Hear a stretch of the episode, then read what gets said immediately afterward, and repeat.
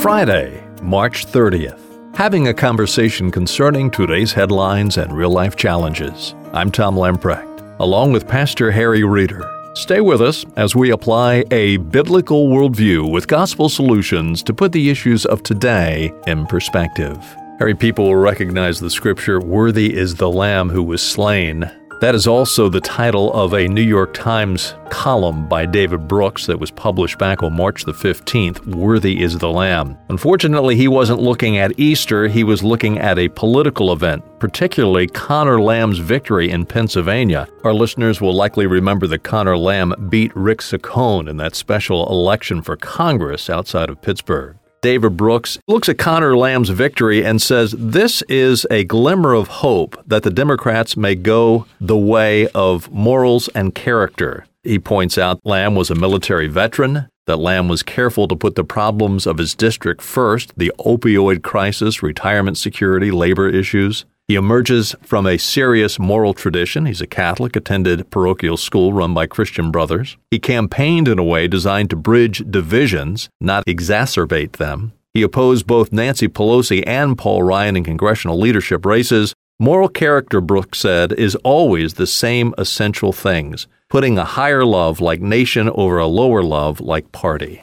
Whenever someone takes a statement assigned in Scripture in singular glory to the God of glory, specifically to my Savior, as the phrase, Worthy is the Lamb which is declared in heaven. The Apostle John is on the Isle of Patmos and he is overwhelmed with the question who can open the seals of the redeeming work of Christ, the seven seals? And then he hears a voice saying, Look, there is one who is worthy. And then he says, I looked, and behold, the Lamb of God, the Lion of Judah. And so the lion has become the lamb to redeem us from our sins. And the lion who has become the lamb is worthy to open the seals. I am immediately and pointedly averse to any use of a statement attributed to God to be attributed anywhere else and about anything else. So I have to admit that the statement had me on the wrong foot to begin with because of its blasphemy. David Brooks normally makes statements that have some weightiness to it, and he has a number of insights that I have found helpful from time to time. But I have to say that this article evacuated almost all of that, at least momentarily, where he assigns all of this moral turpitude to Conor Lamb. Well, the fact is, yes, he is a military veteran, and I'm thankful for that. And yes, he did say, I'm concerned about the opioid epidemic and retirement and workers and all of those things. He sounded the right notes. And he said, I'm concerned about my people, not about the Democratic Party. So David Brooks says, Here's the Democratic wave of the future. Run to the center with moral seriousness, with moral sobriety. In fact, he'll end up his article with the interesting statement Conor Lamb may be wrong on a bunch of stuff, but he's a breath of fresh air for the country because he is restoring character and shared moral norms that matter most. Policy is secondary. That's right. Morality matters most.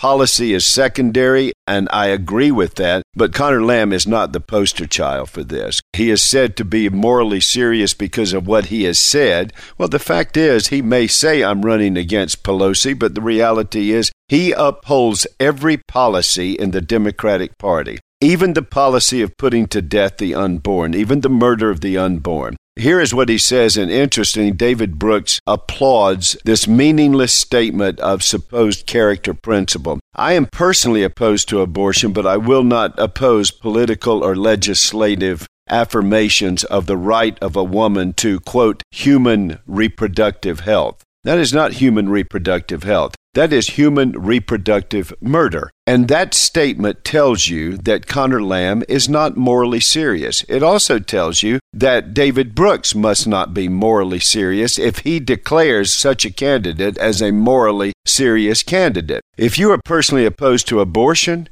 then you have to oppose it in policy. If you have the character to say abortion is the murder of an unborn child, then you have the responsibility of character to oppose it politically and legislatively. The reality is, Conor Lamb marches in lockstep to the horrendous policies of the Democratic platform to kill babies in the womb. That is not moral seriousness. That is a vacuous moral posturing.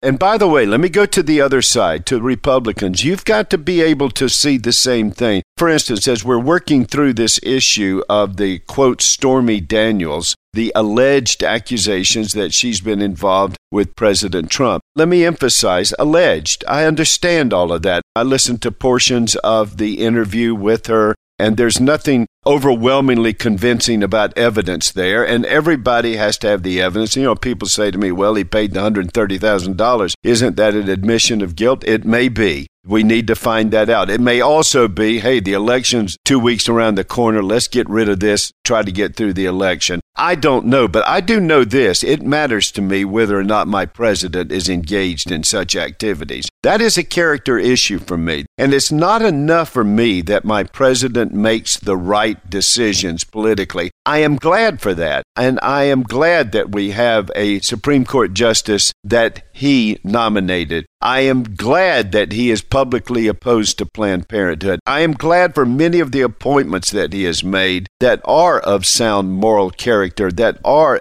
functioning evangelical Christians with a Christian world in life view. I am glad for all of that. But it still matters to me what the president does concerning his marriage vows. That matters to me. I agree with David Brooks' statement. Policy and pragmatic competency in a politician does not, pardon the pun, trump character for me. Character is crucial. It is the most essential thing in any leader. I would say to all of the conservatives out there, you can't say to Democrats who would excuse Bill Clinton's sexual promiscuity and perversion on the basis that his policies were working and he's a good politician and effective, and then you turn around and excuse the behavior of your effective politician. You just can't do that. There has to be some moral seriousness. So, Mr. Brooks, I'm with you. Let's have some moral seriousness. Mr. Brooks, you're dead wrong. The notion that I can be personally opposed to the murder of unborn children in the womb and not do anything about it politically or legislatively, on the contrary, I will embrace a platform that has a genocidal assault upon the unborn.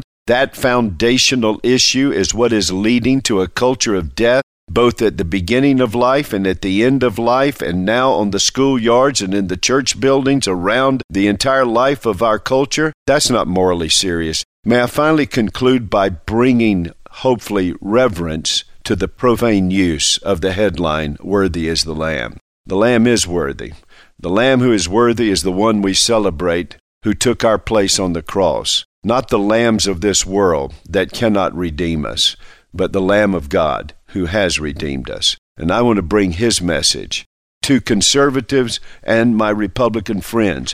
It is important that you do not sacrifice, do not commit adultery for political pragmatism and policy engagement. I love effective politics and I hate false allegations, but we must never become unserious about the ethical absolutes of God's law. You shall not murder. You shall not commit adultery. And if you're willing to embrace that for political expediency, whether you're on the right or the left, that leads to nothing but the destruction of a society.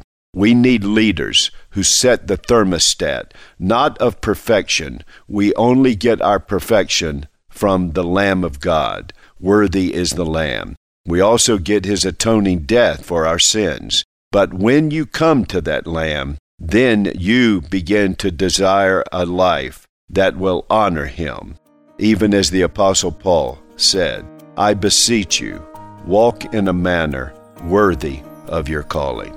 Harry, as we close out for today and this week, let me remind our listeners it's easy to subscribe to Today in Perspective. Simply go to your iTunes icon, type in Today in Perspective with Harry Reeder each and every weekday when your podcast icon automatically will download a new edition of this podcast. A great way to stay in touch and to never miss an edition of Today in Perspective. Well, thanks for being with us this week. Have a wonderful weekend. Be sure and join God's people in the worship of our Heavenly Father this Easter Sunday. Then stop by again on Monday for a conversation and a biblical worldview application. As we put the issues of today in perspective.